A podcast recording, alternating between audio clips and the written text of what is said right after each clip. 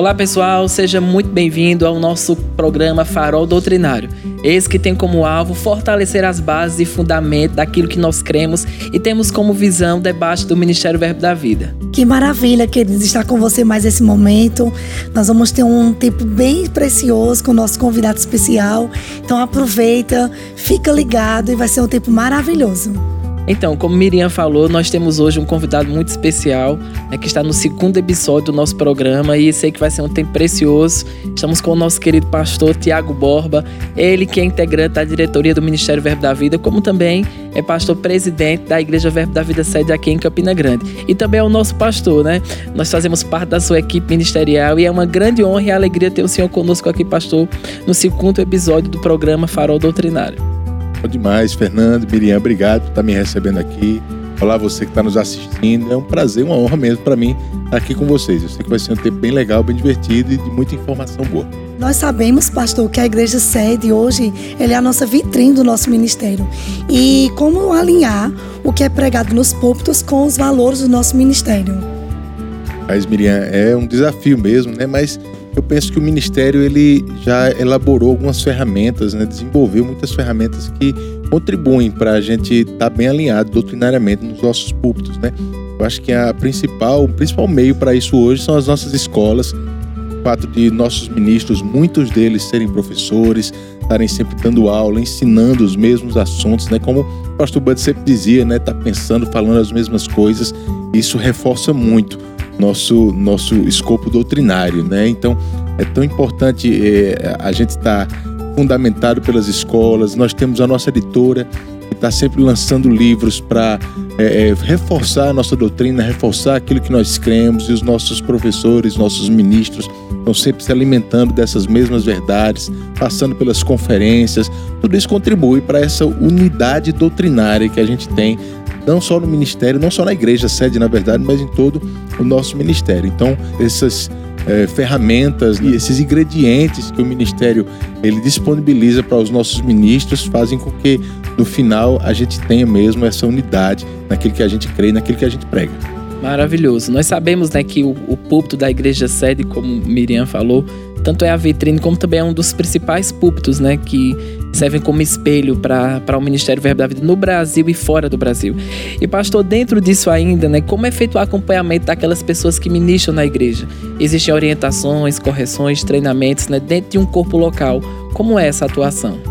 Nós temos aqui na, na igreja sede, a gente tem um grupo bem diferente, bem heterogêneo de ministros. Nós temos ministros bastante experiência, né? Afinal, a própria diretoria do ministério, ela, ela congrega aqui conosco e temos ministros que estão sendo treinados também, estão iniciando, né?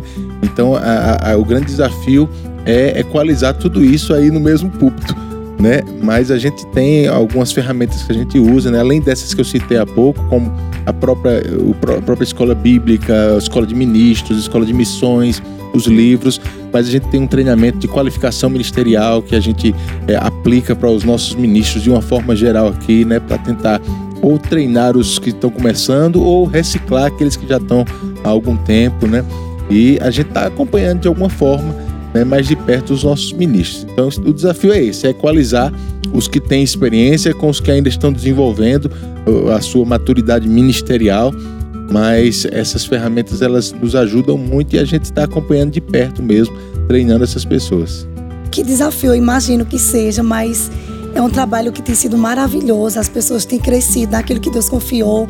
São tantos ministros que a gente tem visto que está no, nas qualificações, mas tem alcançado com êxito e eles estão correndo a carreira que Deus confiou, isso é maravilhoso. Nós vamos ver agora, queridos, o quadro No que Cremos, que vai falar um pouco dos valores que nós temos no nosso ministério. Porque cremos no amor. Então, a Bíblia revela que Deus é amor. Por ele ser esse Deus de amor, ele enviou o seu filho, o seu filho unigênito, como diz João 3,16. Ele amou de tal maneira que deu o seu filho. E esse amor chegou a nós e nos alcançou.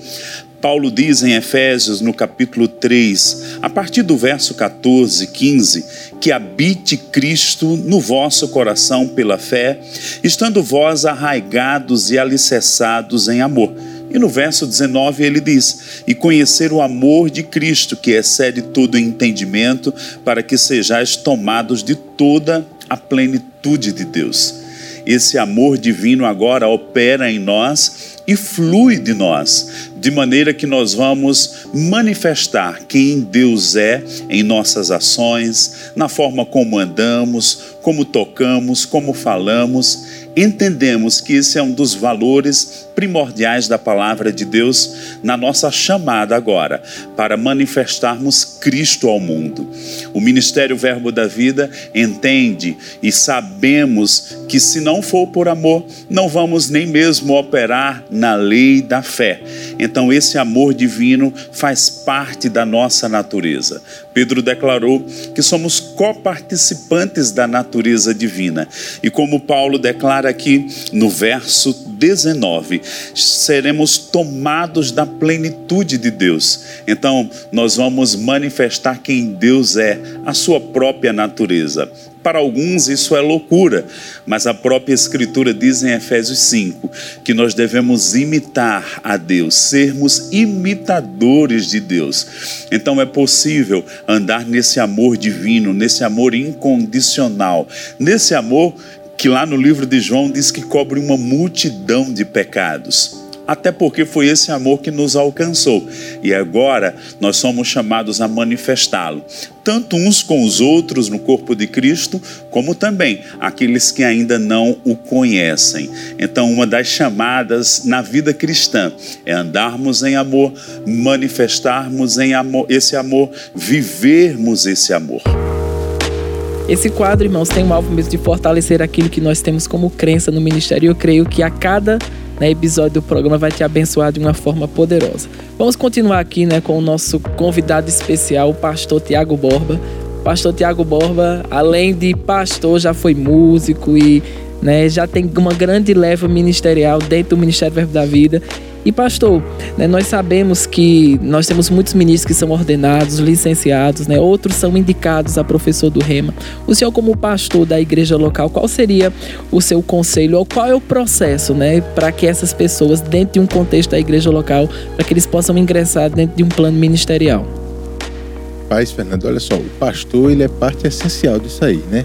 O ministério como, como instituição ele não treina ninguém diretamente. A gente como ministério nós disponibilizamos as ferramentas, né, a, a, traçamos alguns caminhos, alguns conselhos, mas o treinamento em si é feito pelo pastor na ponta, né, na igreja. Então, o pastor é responsável de identificar quem tem um chamado ministerial, identificar é, qual a melhor atuação para aquela pessoa e levantar, indicar mesmo essa pessoa a, a ser licenciado é, ou ordenado ou indicado como professor das escolas para o ministério. Então, é o, o papel do, do, pastor ele é essencial nesse, nesse trajeto. Né? Ele é aquele que vai identificar, ele é aquele que vai indicar e é o que vai treinar.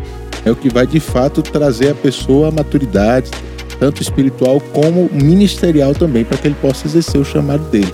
Então, o, o pastor ele precisa ter essas ferramentas e precisa disponibilizar de, de um treinamento mesmo para os seus próprios ministros. Né? o ministério vai ajudar, vai contribuir da forma como puder, mas é o pastor que faz o trabalho mais é, próximo e mais pesado mesmo, cada um. O senhor teria, eu sei que deve ter muitos pastores né, nos, nos assistindo agora, e às vezes a, a, gente recebe muito dessas perguntas, né? Como é, como começar esse treinamento, né? Como é esse treinamento? E eu sei que cada localidade pode ter a sua realidade. Mas dentro daquilo que a gente tem como corpo local, o que o senhor daria como um, um, um bisu, né, se a gente fosse falar de uma forma nordestina, para um início de um treinamento, para um pastor que agora está nos assistindo? Uma das primeiras coisas que parece até algo bobo, né? Mas é necessário uma conversa bem franca entre o pastor e a pessoa que ele está identificando com o chamado, né? Às vezes o, nós encontramos algumas situações em que não houve essa conversa tão fácil assim e a pessoa está sendo treinada, mas sem saber direito o que está sendo, né? Então é necessário mesmo o pastor conversar com ele, rapaz, você identifica, né? A gente fala rapaz aqui, mas pode ser mulher também, viu? Você identifica um, um chamado ministerial na sua vida, você já tem ideia de qual seja esse chamado ou não.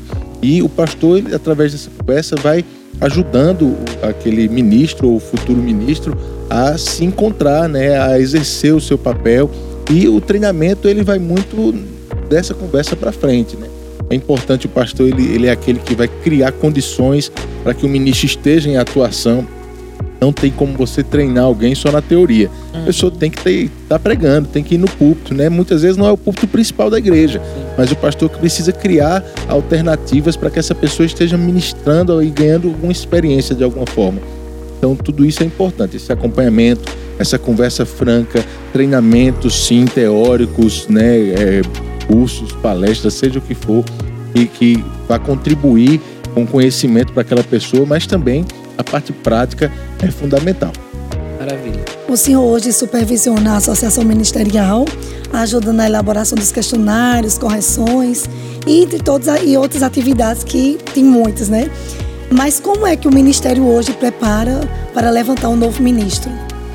Bom, Miriam, é como eu disse, o ministério em si ele desenvolve as ferramentas. O pastor é a parte fundamental mesmo, né?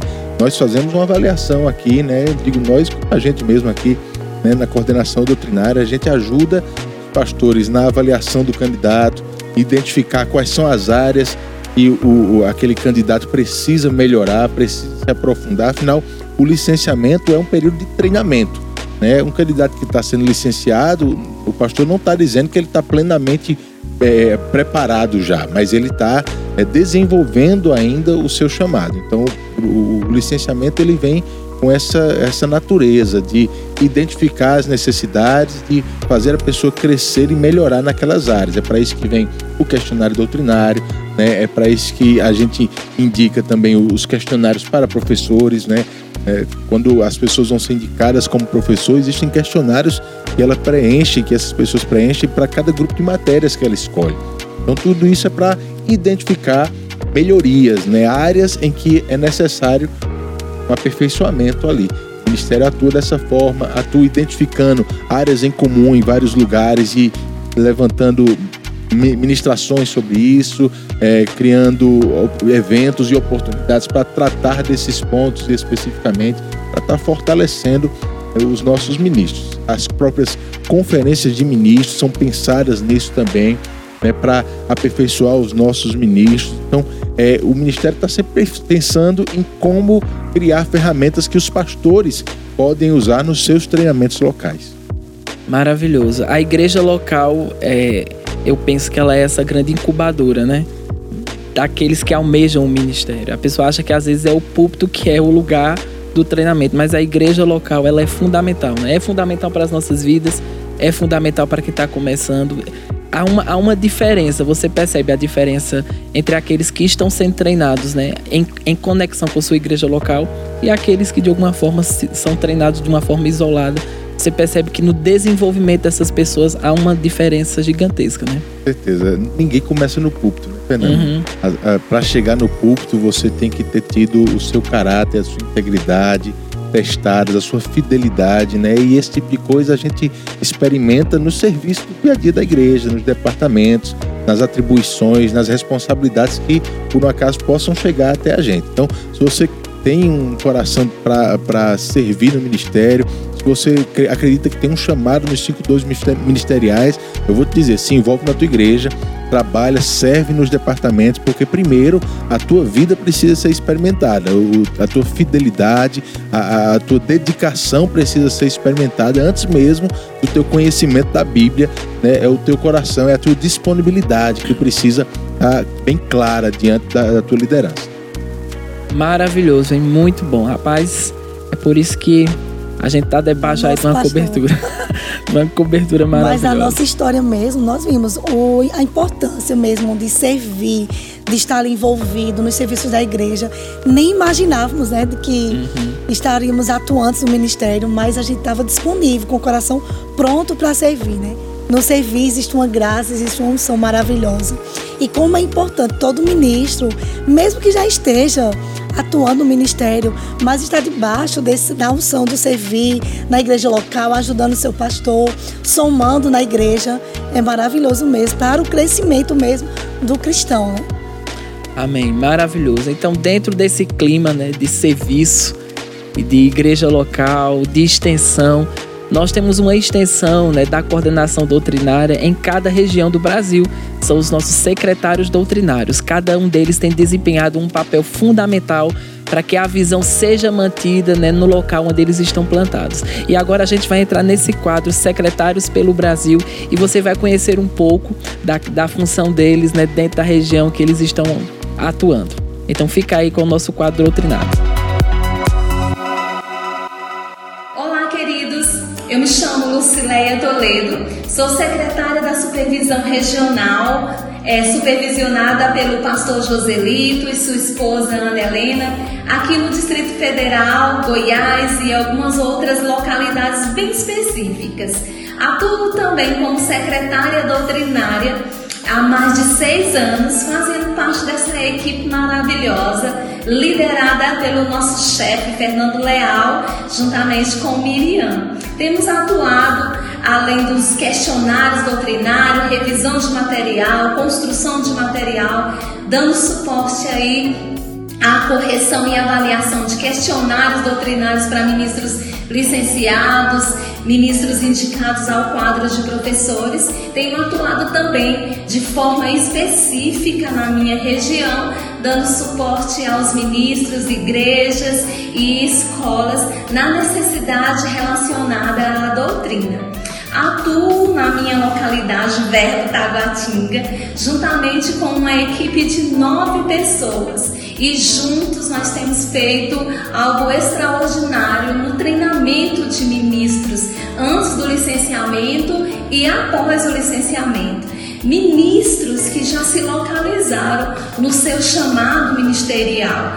Então, nós oferecemos é, treinamentos para o ofício pastoral, né, para aqueles que já se localizaram dentro do ofício, é, novos professores do REMA, o ofício do profeta. É, também oferecemos treinamento para jovens, né? Jovens que se localizaram ou estão se localizando no seu chamado ministerial, ajudando eles a vivenciar a prática do ministério e a receber também conteúdos que venham estruturar eles para avançar no seu chamado. Nós estamos repaginando os treinamentos, estamos aí é, voltados para nova, novas fases né, que, vão que vai começar agora no segundo semestre, onde nós vamos estar agregando mais treinamentos aos que nós já desenvolvemos. Há mais de quatro anos nós desenvolvemos esses treinamentos. Cada treinamento tem, é, dura em média dois anos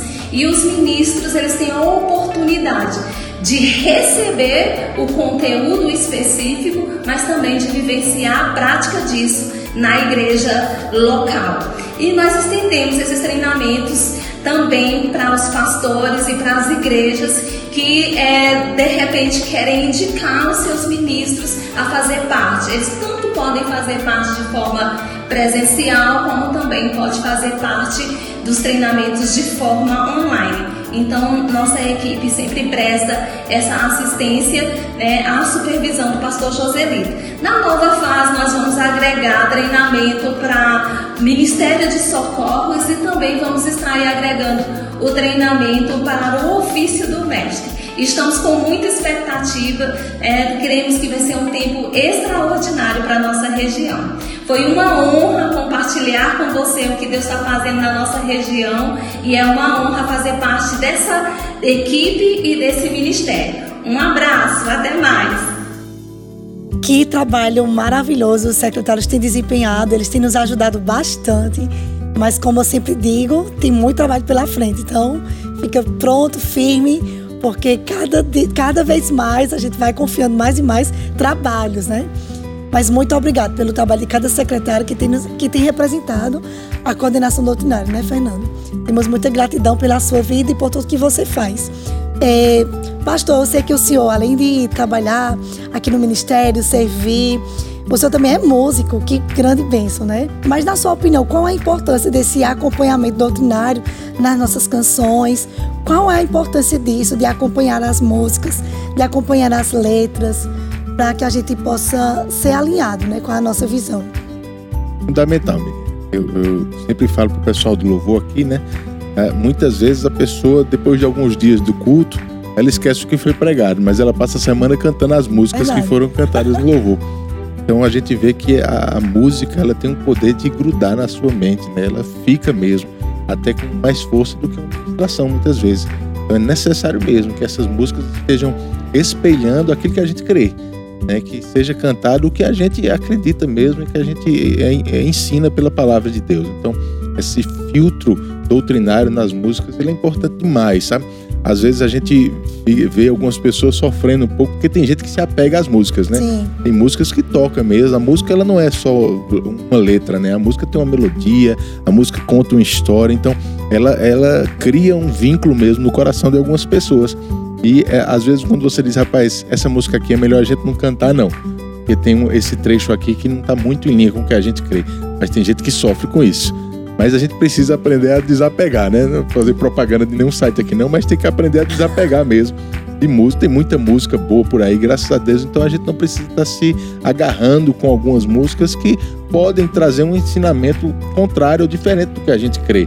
A gente tem tanta música boa, ou ainda a gente pode compor músicas alinhadas com aquilo que a gente crê, como a gente tem visto tanta composição boa no nosso ministério. É importante demais, gente filtrar bem as músicas pela palavra, porque elas vão grudar no coração das pessoas são e às vezes né, confissões, tá exatamente, falando. que as pessoas estão falando, crendo, e muitas vezes num momento de angústia ela lembra da música, não lembra da pregação. É verdade. Mas a música ela lembra, a música ela coloca para ouvir e aquilo, se tiver em linha com a palavra, vai fortalecer ela e levantar Amém. ela por dentro. Uhum.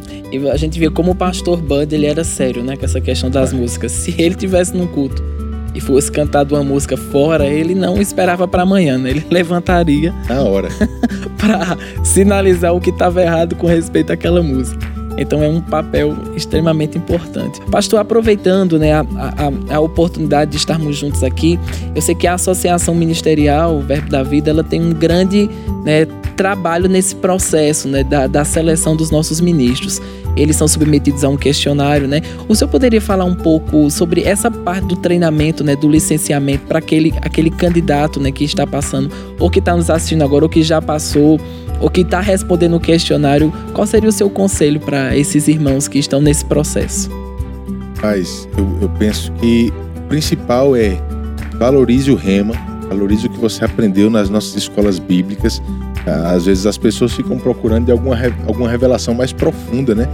Mas, irmãos, a gente precisa estar tá valorizando aquilo que a gente aprende nos dois anos da escola. É, são essas verdades que a gente tem que estar tá se aprofundando mesmo. A gente tem que ter certeza que está no nosso coração. Elas são que vão fazer a gente amadurecer espiritualmente e ministerialmente também, sabe? Leia os livros do irmão Reagan, releia, treleia, se é que existe essa palavra, né? os livros do irmão Reagan, esteja ligado com aquilo que o irmão Reagan ensinou. São essas verdades que a gente valoriza. Se você tiver com o coração cheio dessas coisas, o questionário vai ser fácil demais. O questionário doutrinário ele só reflete o conhecimento acerca desses assuntos. É interessante, Fernando, porque já estamos aí na terceira, acho que terceira edição do questionário. Né? Ele já foi feito, revisado, refeito algumas vezes né, e partindo aí para uma revisão nova que a gente está para fazer, justamente pelo, pela mudança na, na, equipe de coordenação doutrinária. Né? Já, já foi uma equipe bem menor. Hoje, além da liderança de vocês, nós temos vários secretários, como a gente viu agora há pouco aí, que atuam também. Então, são várias cabeças que acrescentam do processo, né, que trazem sua opinião, sugestões para melhorar esse processo. Então hoje a gente está melhorando ainda mais os nossos questionários para ficarem mais apurados, para trazerem uma realidade mais, mais parecida ou, ou fiel àquilo que é ensinado nas escolas e nos livros do irmão Reagan e a gente poder filtrar ainda com mais é, acuidade os nossos ministros. Muito bom, pastor. Então, estamos já encerrando, mas antes de acabar, eu queria que o senhor deixasse a sua mensagem dessa doutrina, da importância dessa doutrina no nosso ministério, na nossa vida. É interessante, eu sempre gosto de lembrar 1 Coríntios 1,10, né? O pastor Bud ele repetia muito esse texto em nossas conferências de ministro, né? Pensar a mesma coisa, falar as mesmas coisas, ter o mesmo mesma disposição mental, o mesmo parecer. A gente precisa percorrer ou correr atrás desse alvo. Esse não deve ser algo que a gente deve evitar ou esquecer, pelo contrário, é algo que a gente tem que estar correndo, faz parte de um dos valores do nosso ministério, a firmeza doutrinária. A gente precisa mesmo ter isso como objetivo na nossa vida, não só para que o, o, ministério seja um sucesso, eu digo o ministério Verbo da Vida, seja um sucesso, pela unidade doutrinária, mas porque, irmãos, nós vamos prestar contas daquilo que estamos ministrando para as pessoas. Né, lá em 1 Coríntios 3, é um texto que é, fala muito comigo com relação ao ensino da palavra. Paulo ele falando dele, de Apolo, né, dizendo, olha, um plantou, o outro regou, né, mas cada um vai receber o seu galardão de acordo com aquilo que fez, com a obra que fez. E ele diz que a gente está edificando coisas na vida das pessoas. Ele diz que nós estamos edificando e com materiais diferentes, alguns com ouro, prata, pedras preciosas, outros com madeira, palha, feno, mas cada um veja como edifica, porque um dia a gente vai prestar contas acerca do que estamos edificando na, no coração das pessoas. É, vai ter um dia em que essas obras que estamos fazendo, elas vão ser provadas pelo fogo, testadas pelo fogo. O fogo vai provar e a obra que ficar, esse vai receber galardão, né? A gente sabe que se o fogo passa por madeira, palha e feno, só fica o pó, né? Mas por ouro, prata e pedras preciosas não. Às vezes até purifica mais aquilo ali. Então, Paulo está dizendo sobre o valor daquilo que estamos ministrando, o valor daquilo que estamos fazendo e edificando na vida das pessoas. Se estamos falando algo de valor e ensinando algo de valor, um dia receberemos recompensa. Por isso que estamos edificando. Ele, no, no capítulo 4 de 1 Coríntios, acredito que no versículo 8, ele ainda deixa isso mais claro. Ele diz: Olha, pessoal, eu usei a minha Apolo figuradamente para que vocês entendam uma única coisa: não ultrapasseis aquilo que está escrito. Paulo era muito seguro naquilo que ele cria, na doutrina que ele ensinava, e ele fazia questão de manter essa doutrina viva e pura no coração das pessoas e nas igrejas que ele levantava. E a gente tem que ter esse mesmo objetivo também: ensinar a palavra de forma pura, a doutrina pura de Cristo, né? ensinar a palavra que nós recebemos, transmitir daquilo que nós recebemos com a mesma vida, com o mesmo interesse, com o mesmo desejo para edificar coisas de valor na vida das pessoas. E um dia a gente vai receber recompensas por isso também. Maravilha! Então, pessoal, nós já chegamos ao final né, do nosso programa Farol Doutrinário. Que grande bênção tudo aquilo que a gente vivenciou. Né, e a gente teve a grande oportunidade de ter conosco o nosso querido pastor Tiago Borba. Foi um tempo muito especial, né, Miriam? Passou tão rápido, a gente ficou um tempinho com você ligado em casa ou trabalhando, mas eu quero te agradecer por, pela atenção que você nos deu durante esses minutos. Foi bem enriquecedor, foi maravilhosa a experiência de ouvir o pastor Tiago. É, muita firmeza doutrinária, né? tempo produtivo, de grande acréscimo, tanto para a nossa vida, como para a sua vida que está aí ouvindo, assistindo. E eu quero te convidar, te animar para os próximos programas. Nós vamos estar fazendo, como nós dissemos na outro episódio. E fica ligado, divulga, se programa para estar conosco. E será um tempo bem especial. Muito obrigado, pastor Tiago, pela sua disposição em estar conosco. E foi uma grande bênção tê-lo aqui.